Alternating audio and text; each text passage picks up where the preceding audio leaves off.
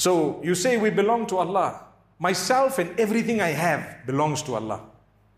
My family, my wife, my kids, my parents, my children, whoever else it may be, my grandchildren, whatever it may be, we all belong to Allah.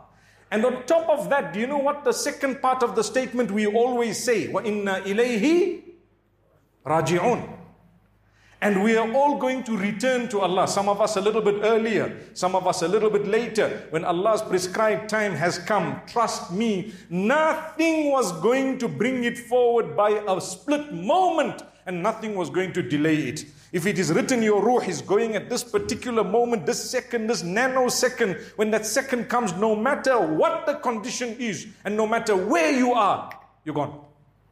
Simple as that. You are gone. Prepared. Allah make it easy.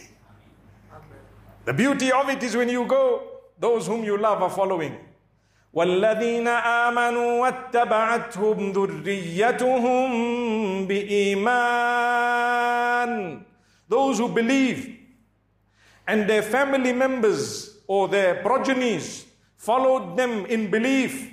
Allah says, ألحقنا بهم ذريتهم الله أكبر We joined and connected and reunited their families with them based on that goodness.